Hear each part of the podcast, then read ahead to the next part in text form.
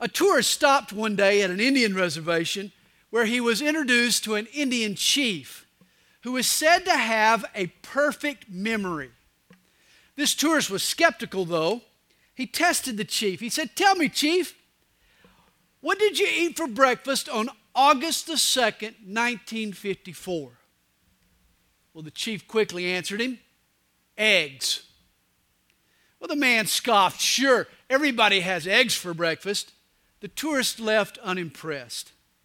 Hey, 10 years later, the same tourist stopped off at the same reservation. And as soon as he exited the bus, guess who he saw? That's right, the Indian chief with the perfect memory. The tourist slapped him on the back and he said to him, How, chief? The Indian immediately answered, Scrambled. In chapter 10, Paul activates our memories. He takes us on a tour down memory lane. He recalls Hebrew history as an example to us, the church of Jesus Christ. Well, in verse 1, we begin. Moreover, brethren, I do not want you to be unaware that all our fathers were under the cloud. When the Hebrews exited Egypt, they followed a pillar of cloud by day and a pillar of fire by night. And what a sight it was! Obviously, God wanted their eyes fixed on His glory. And they all passed through the sea. I don't care how many times I watch the Ten Commandments, I always get goosebumps when Moses Heston raises his rod and those waters part before Israel's astonished eyes. Imagine having been there to see that miracle firsthand, having been an eyewitness. Paul continues, and they were all baptized into Moses in the cloud and in the sea. And here's the first implication of what happened to Israel historically is somehow a type or an analogy of what happens to us spiritually. Just as Israel was baptized into Moses, so we are baptized into Christ. Think about it. We too have a deliverer. His name is Jesus. He led us out of the Egypt of this world. He freed us from sin slavery. And He's done a miracle by parting the waters of forgiveness. We've crossed over into a new life. We're a new nation, a new people. We're under new management. We're now new creations in Christ. Just as Israel was baptized into Moses, now you and I have been baptized into Christ.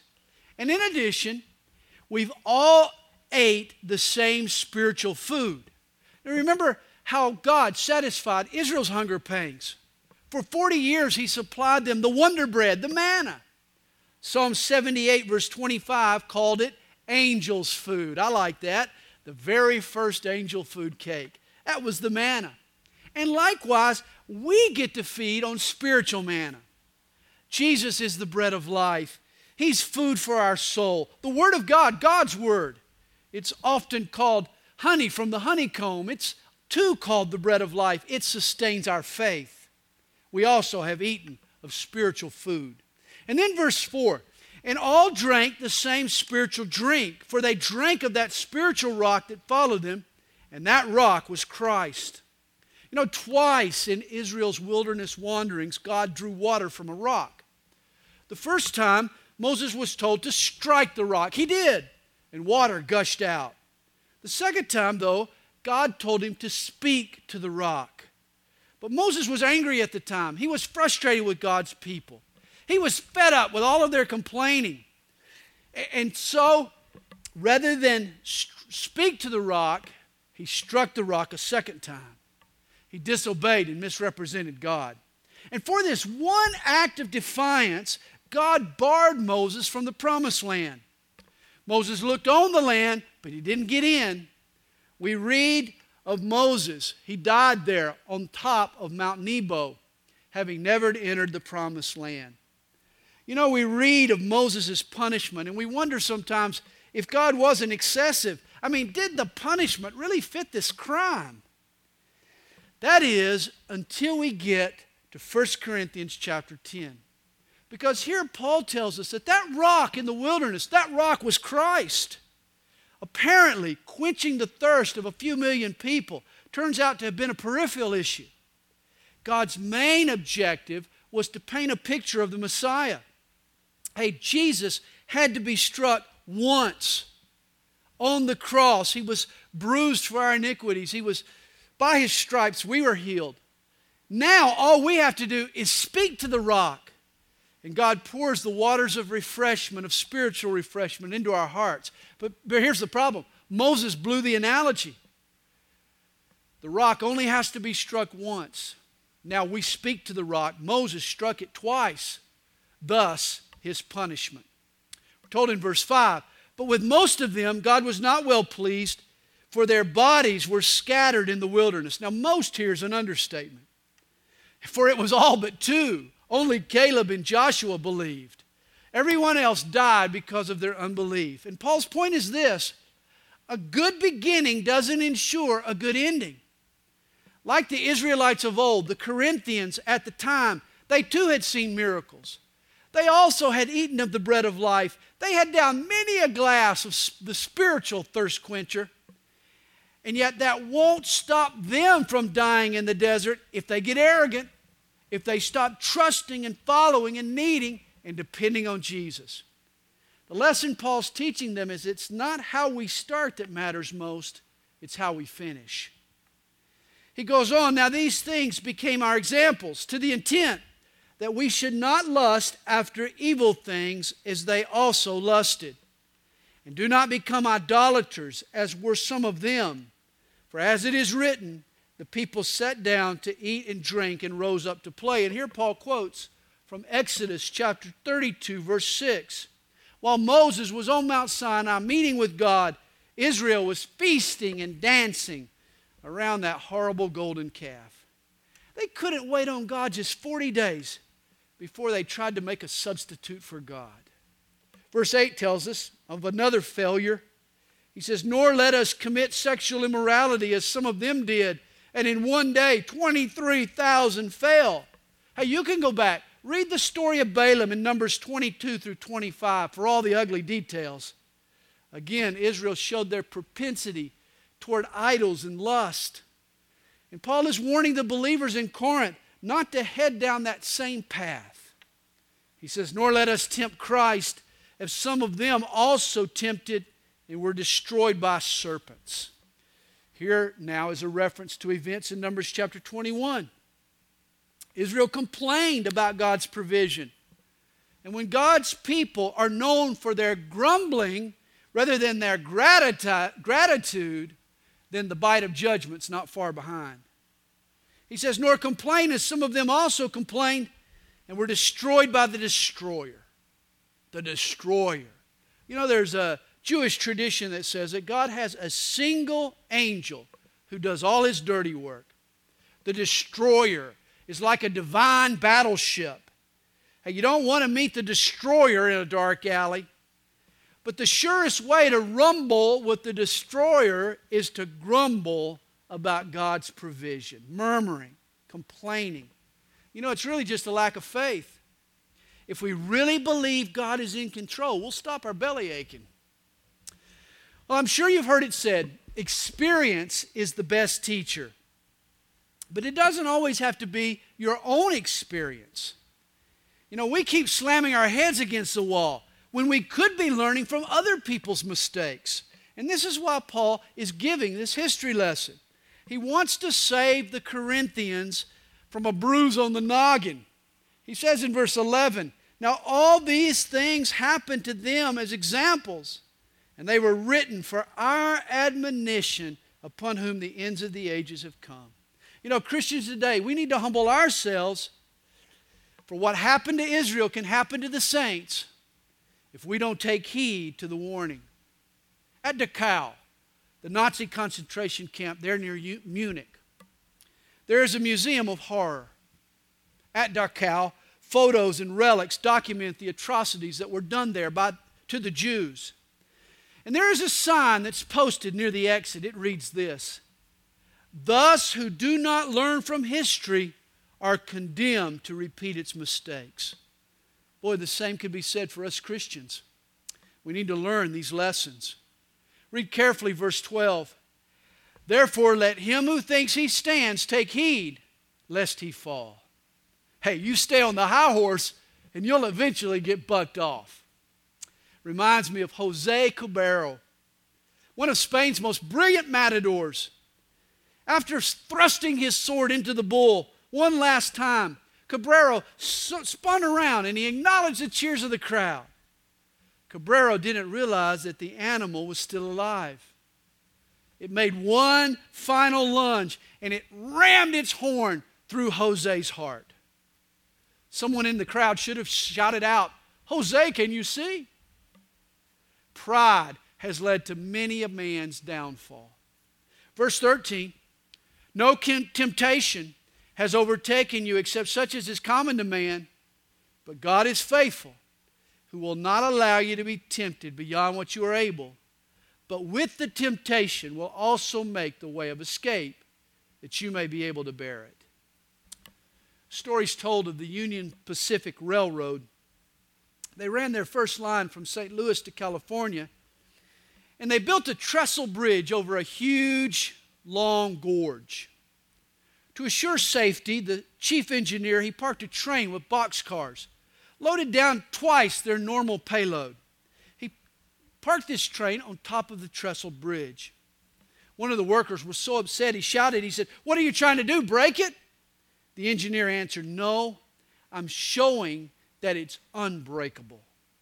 And this is why God allows us to be tempted, to demonstrate His ability to keep us and yet, God knows our breaking point.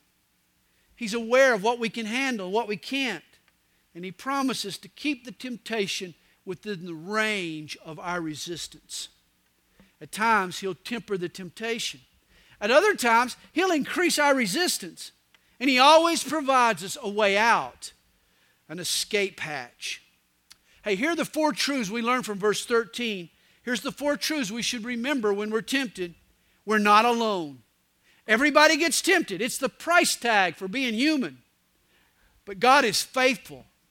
It's no sin to be tempted. He's there in the midst of our struggle. The temptation is also winnable. That's the third lesson. You can't, but God can. And then finally, there's always a way out. God has an exit strategy, even from the temptation you're facing tonight. Well, that's why he says in verse 14, Therefore, my beloved, flee from idolatry. You remember back in chapter 8, we read that some of the believers in Corinth felt the freedom to, meet, to eat meats that had been sacrificed to idols. That was okay. For the piece of meat is just that it's a piece of meat. But apparently, other believers had carried their freedom too far.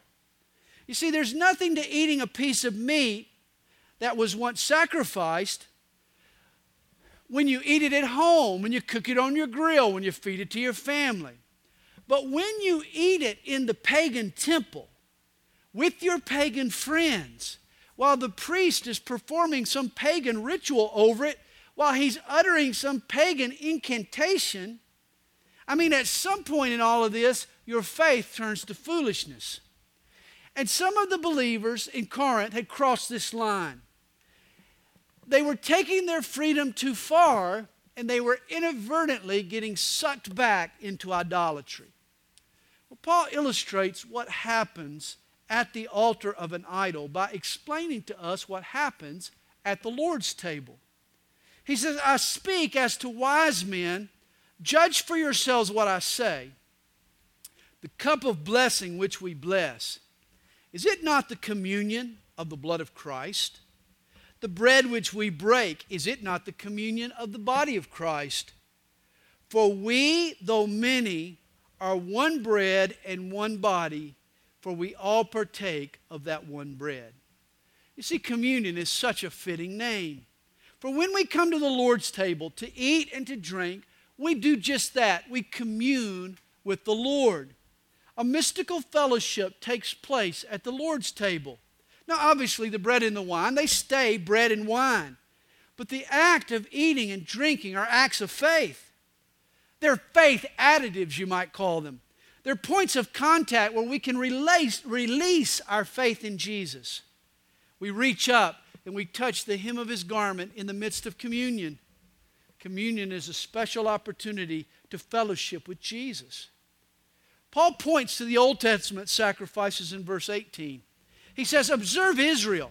After the flesh, are not those who eat of the sacrifices partakers of the altar? Understand, a sacrifice was a spiritual transaction. I mean, you came on the physical side of the altar, but the spirit behind the altar was also present. In the Old Testament tab- temple and at the Lord's table, the spirit behind the altar was the Holy Spirit. But that wasn't the case in the pagan temples. Notice verse 19. What am I saying then? That an idol is anything? Or what is offered to idols is anything? You see, chapter 8 explained to us that the meat sacrificed to the idol was just meat. The idol is nothing divine, and neither is the sacrifice. But there is a real spiritual entity behind the worship of that idol. You see, when the idolater came to a pagan altar to offer a sacrifice, there was someone there to receive it. And it wasn't just the priest, it wasn't just the idol, it was the demons that were inspiring the worship of that idol. Paul writes this rather that the things which the Gentiles sacrifice, they sacrifice to demons and not to God. And I do not want you to have fellowship with demons. Again, idols are just idols. Meat is just meat. But idolatry is demonic. And the idolatry can involve the meat and the idol. I mean, don't walk into a pagan temple as if nothing spiritual is going on. Oh no, demons are dancing all over the place. I mean, here's a modern example of what I'm trying to say. A fortune cookie, I mean, is really nothing but a tasty mix of flour and sugar. Has a silly little message inside, no big deal. But if you take that message as a prediction of your future, it becomes a form of sorcery. You're predicting the future apart from the Word and will of God. The message doesn't somehow corrupt the cookie. I'll still eat the cookie, but I'm going to have no part with the prediction. So often, whether something is good or evil depends on its context. Meat is harmless until it's used in a ritual that engages a demon. Likewise, that cookie is harmless until the prediction exposes you to an evil influence if you choose to believe it. Well, notice Paul says in verse 21 You cannot drink the cup of the Lord and the cup of demons. You cannot partake of the Lord's table and of the table of demons. Or do we provoke the Lord to jealousy? Are we stronger than He? Understand what had been going on in this church. The Corinthians were free. They knew idols and meats were nothing, but they took it too far. They figured it was okay to go to the family gatherings there in the local pagan temple. When, the company had the pagan priest to dedicate the new store, they participated. They failed to grasp the spiritual factors at play. They were flirting with the idolatry as if there was nothing to it. Hey, there is nothing to the idol or to the meat, but the idol worship is demonic. In essence, they were flirting with demons by being surrounded by these things. And you can't follow Jesus and flirt with demons. That's Paul's point. God will get jealous. Notice verse 23, Paul says, Hey, all things are lawful for me, but not all things are helpful. All things are lawful for me, but not all things edify. And here again, is what we call the Christian ethic. God gives us carte blanche. We live by love, not by law. And love will determine what's helpful and what edifies. So, if my liberty causes me to fumble my faith or stumble my brother, his faith, then it becomes off limits to me. Such was the case with the meat sacrifice to idols. He goes on, let no one seek his own, but each one the other's well being. Eat whatever is sold in the meat market, asking no questions for conscience sake, for the earth is the Lord's in all its fullness. In other words, Paul says if you're barbecuing for yourself and for your family, then understand the meat is just meat. Go for it. Enjoy it. But, he says, if any of those who do not believe invites you to dinner and you desire to go, eat whatever is set before you, asking no question for conscience sake. But if anyone says to you, This was offered to idols, and obviously, if your host mentions the technicality, it's an issue for him. Suddenly, you realize there's a danger that you could be causing him to stumble. Thus, do not eat it for the sake of the one who told you, and for conscience sake, for the earth is the Lord's in all its fullness. Again, Paul's point is this if you're not free to put it down, then you're not free to pick it up. He continues Conscience, I say, not your own, but that of the other. For why is my liberty judged by another man's conscience?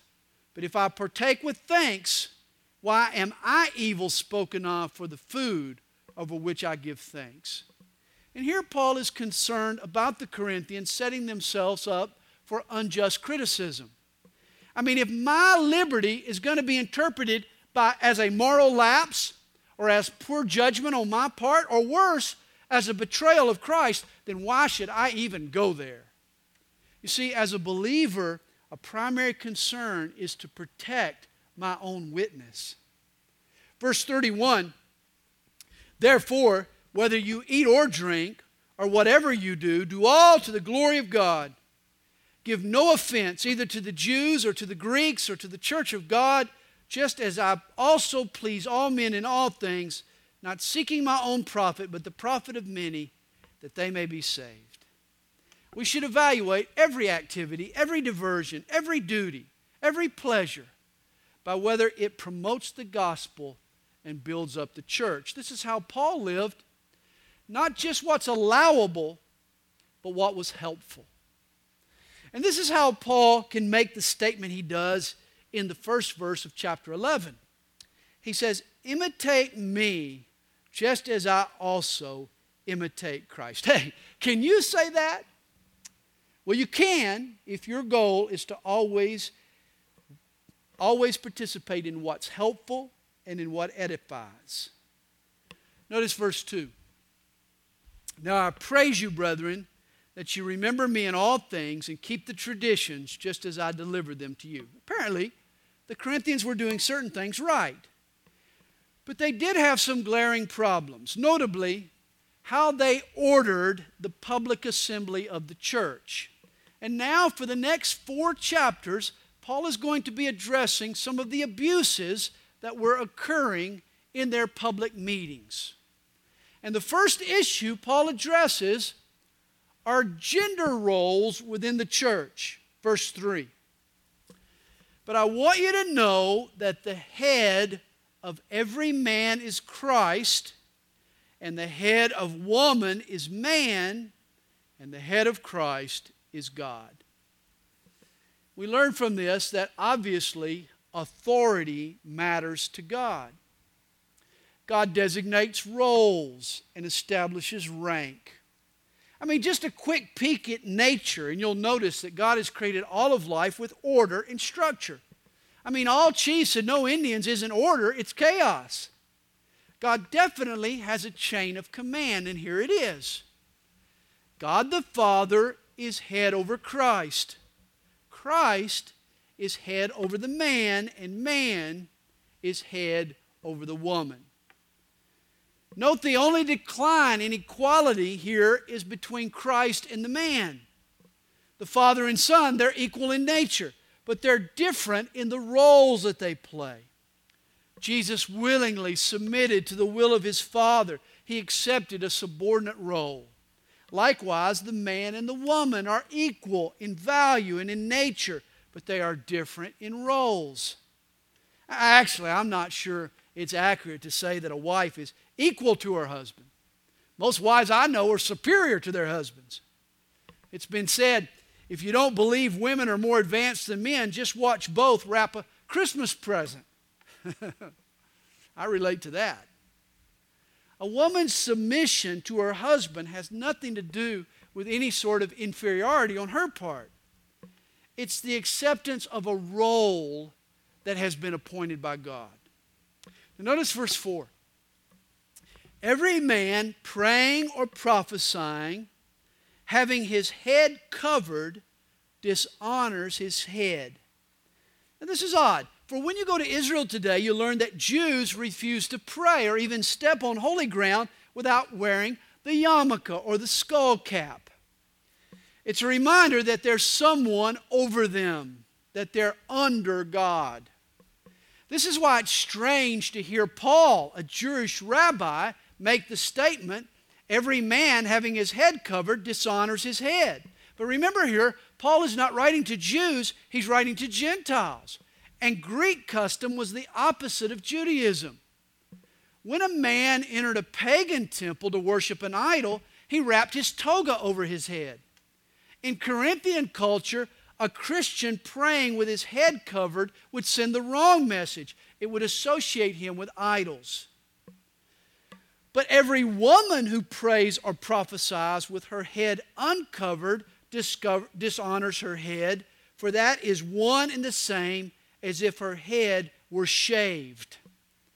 Now, in Corinth, men prayed uncovered, but the woman covered up.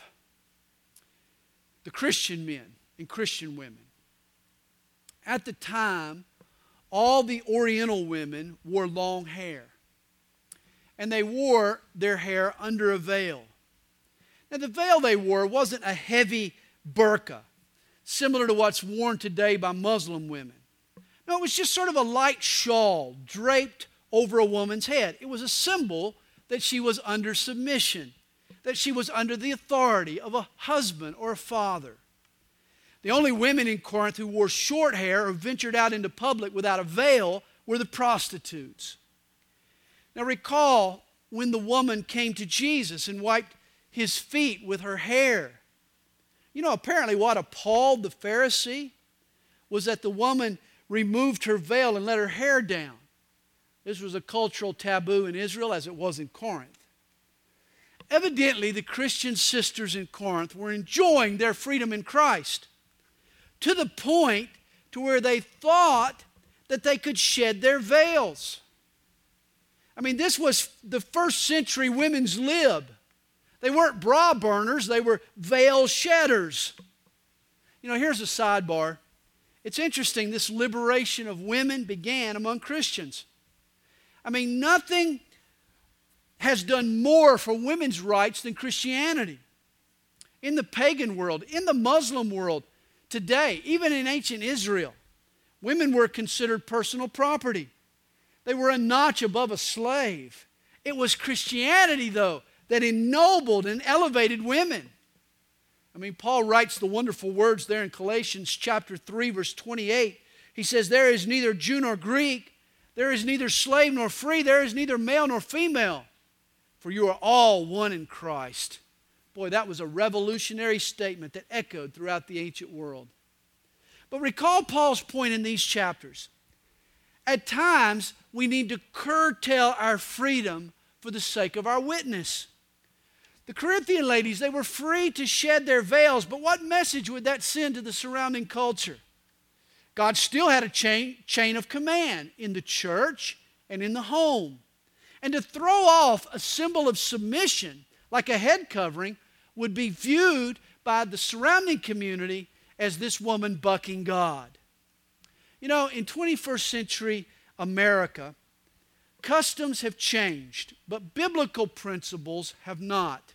Hey, cultural symbols will vary, but creative principles, or creation principles, I might say, remain the same. Today, if a woman wears a veil, it has nothing to do with submission. It's either a fashion statement or perhaps she's a Muslim or maybe she's just having a bad hair day. I mean, ladies don't think that you need to start a veil collection for yourselves. But there are certain symbols of submission in our culture that a Christian lady should take seriously. For example, taking your husband's last name. That makes a profound statement. Wearing your wedding ring exchanging traditional married, marital vows. These are all symbols that within 21st century America represent a woman's submission to authority. Paul's point is that a Christian lady is responsible to have a good witness within her culture. Notice verse 6 For if a woman is not covered, let her also be shorn. Here, Paul's getting a bit sarcastic. He's saying if you want to go without a scarf, you might as well shave your head too. They both made the same statement to that Corinthian community. He says, But if it is shameful for a woman to be shorn or shaved, let her be covered. For a man indeed ought not to cover his head, since he is the image and glory of God, but woman is the glory of man. For man is not from woman, but woman from man, nor was man created for the woman, but woman for the man. In other words, there was a deliberate order in God's creative work. Man was created first. And this is so significant. Throughout the Bible, special rights and prerogatives and authority were given to the firstborn. The firstborn was the head of the family. It was a special honor, but it came with a heavy responsibility. Later, sin will enter the world through Eve, but God holds Adam responsible. You see, in God's setup, the buck stops with the buck. In essence, biblical headship is taking responsibility for stuff that's not my fault. And this is every husband's responsibility. It's loving your wife and kids, even when they make mistakes. I mean, guys, your wife brings baggage into the marriage, but a real man doesn't resent it. He takes responsibility for what's not his fault. He, he helps to make the world a better place. He's like Jesus to his wife. He loves her until she's lovable. Now, as if this passage isn't tricky enough, check out verse 10. For this reason, the woman ought to have a symbol of authority on her head because of the angels. Oh boy, the angels? What do the angels have to do with gender roles? We're really not sure. Some people, though, have pointed out that the angels have a high regard for rank and order. When Satan stepped over God's chain of command, remember, he got the boot.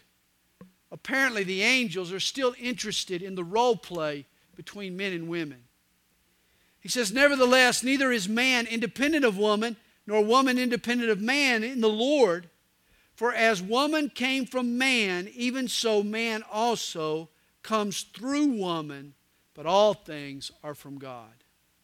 At home, and at church, women are under men.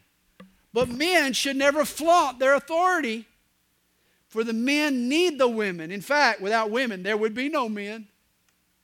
Remember, the man isn't greater than the woman. We're different in role, but we're equal in value and in nature. Gender roles, you might say, are an ordered equality. Well, Paul keeps his foot on the pedal here in verse 13. He says, Judge, judge among yourselves. Is it proper for a woman to pray to God with her head uncovered? Does not even nature itself teach you that if a man has long hair, it is a dishonor to him? But if a woman has long hair, it is a glory to her, for her hair is given to her for a covering. wow. I mean, this issue is really turning into a hairy issue, isn't it? Apparently, prior to a shawl, evidently prior to any cultural symbol, God had ingrained into our very nature certain symbols of submission, aka the length of a person's hair. It's interesting how the length of a person's hair can reveal the state of a person's heart. In most cultures, women wear their hair longer than men. I mean, even in Israel today, men trim their hair. I mean, Samson stood out because a razor had never touched his head. Apparently, other Hebrew men at the time trimmed their hair. Remember the 1960s? When young men bucked the establishment, what did they do? How did they symbolize their rebellion? They grew their hair out long. In the 1970s, when women rebelled against traditional roles and tried to express their defiance. How did they do so? They did it with short hair. Now, I don't want us to get too hung up on hair. Again, these issues are hairy enough. I mean, some men grow their hair long just because they like it long. They're not making any kind of statement of rebellion. Some women cut their hair short just because it's easier to maintain. And it's also true that the terms long and short are relative. I mean, what is long hair? What's long for you might not be long for me, and vice versa. In so many ways, it depends on culture and on the people in the marriage. Since I've been married, I've navigated this by always trying to keep my hair shorter than my wife. Let's, not also, let's also not forget 1 Samuel 16, verse 7. It kind of gives us our priority. There we're told, man looks at the outward appearance, but the Lord looks at the heart. So I don't really think this hair issue is a big deal. All Paul is saying to us, though, is that even nature reinforces God's chain of command. And God's chain of command is a big deal. We need to respect the gender differences and the roles that God has ordained between men and women. I've heard it said this way Oh, for the day when men were men and women were proud of it. That should be the attitude in every church and in every family. I love how Paul finishes up here with gender roles, verse 16. But if anyone seems to be contentious, we have no such custom, nor do the churches of God. In other words, I'm not going to argue about it. I'm not going to argue about what we've just been taught. It's not Paul's opinion, it's not anybody's opinion. It's God's word. Verse 17. Now, in giving these instructions, I do not praise you, since you come together not for the better, but for the worse.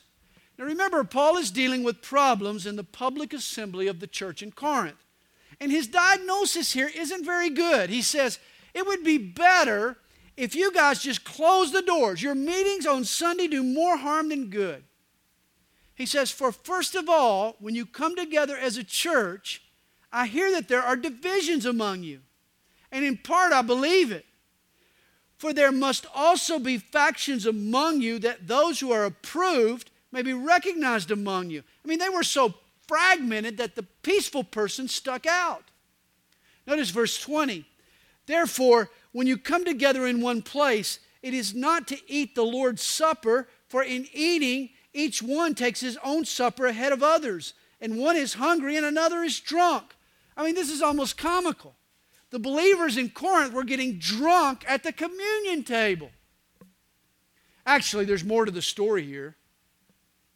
In the early church, believers gathered on the first day of the week for a church wide potluck. They called it the agape feast or the love feast. It was a meal followed by communion. But for the Corinthians, their behavior contradicted the name of the meal. There was nothing loving about these gatherings. They fought for first dibs on the food. They drank too much wine at the meal. It was just a free for all. There was no love at this love feast. Their practice of the Lord's Supper was leaving the Lord out. Paul writes, What? Do you not have houses to eat and drink in? Or do you despise the church of God and shame those who have nothing? What shall I say to you? Shall I praise you in this? I do not praise you. I mean, if you want to pig out and get sauced, you can do that at home. They didn't need to come to church and make a mockery of worship, make a farce out of true fellowship. You know, the early church was highly populated by the poor and slaves. For many, this agape feast was their only decent meal of the week. They were turning, the Corinthians were turning the love feast into a sham. Verse 23 is what every pastor should be able to say when he stands to preach. Paul says, For I received from the Lord that which I also delivered to you. Wow, that's a, that's a great thing. What we give to the people should be what we got from God. Paul says that the Lord Jesus, on the same night in which he was betrayed, took bread. And when he had given thanks, he broke it and said, Take, eat, this is my body which is broken for you. This do in remembrance of me. And in the same manner, he also took the cup after supper, saying, This cup is the new covenant in my blood. This do as often as you drink it in remembrance of me. Once there was a little boy he was participating in his first communion. As he took the tiny little wafer and as he took the little cup, he asked his dad to explain what this was all about. The dad whispered, Son, this is Jesus' Last Supper. The little boy looked puzzled. He, he responded, Boy, they sure didn't give him much, did they? Well, actually, what we take as the bread and the wine was just a small portion of a larger Passover feast. The bread spoke of faith, the wine spoke of pardon. On that first Passover in Egypt, a lamb was slaughtered. Its blood was smeared on the doorposts of every Hebrew house, so that when the destroyer passed by, he saw the blood and he passed over the house. Today, Jesus is our Passover. When his blood is applied to our hearts, God's wrath passes over us. Over the centuries, different views have developed to explain the significance of communion. But to me, its deepest meaning is found in these last few verses of 1 Corinthians chapter 10. Recall earlier, Paul said by going to the altar of an idol, you, you create an entry point for the spirit behind that idol. Well, likewise, to eat and drink at the Lord's table, you create an entryway for the Spirit of Christ to come into you and work in your heart. Expect genuine communion whenever you participate in communion. Verse 26 For as often as you eat this bread and drink this cup. Notice he doesn't say how often. Once a week, once a month, doesn't say. He just says as often. That leaves the frequency of communion up to each church and each individual believer. But as often as you do, he says, You proclaim the Lord's death till he comes. Therefore, whoever eats this bread or drinks this cup of the Lord in an unworthy manner will be guilty of the body and blood of the Lord. Now, this was the verse that struck horror in me as a child. The way our church and pastor interpreted verse 27 completely robbed me of any enjoyment I should have had in communion. We were taught that unless you were worthy, unless you were a good Christian, unless you, unless you put yourself through a rigorous self examination and confessed all your sin, then you really shouldn't participate in communion. And here's why the next verse. But let a man examine himself, and so let him eat of the bread and drink of the cup. For he who eats and drinks in an unworthy manner eats and drinks judgment to himself. Now, now, here was our problem. Here was why we misinterpreted this verse. We probably cut a grammar class somewhere along the line because we mistook an adverb for an adjective. You see, the Old King James uses the word unworthily.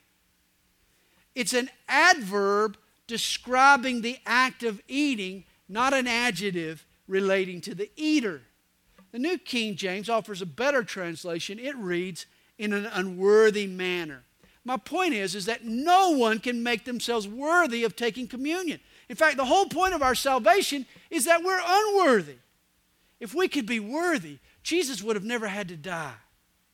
You see, Paul is reiterating what he's already said.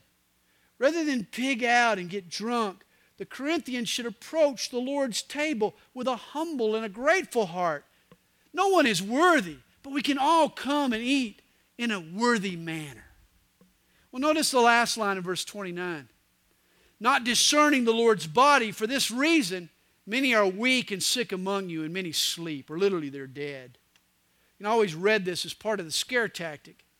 If you didn't confess all your sin, if you didn't clean up your life, you could get sick, or God might even strike you dead. But notice the phrase, discerning the Lord's body. Isaiah 53, verse 5 tells us, By Jesus' stripes we are healed. The sacrifice for Christ paid, the sacrifice of Christ paid for our healing.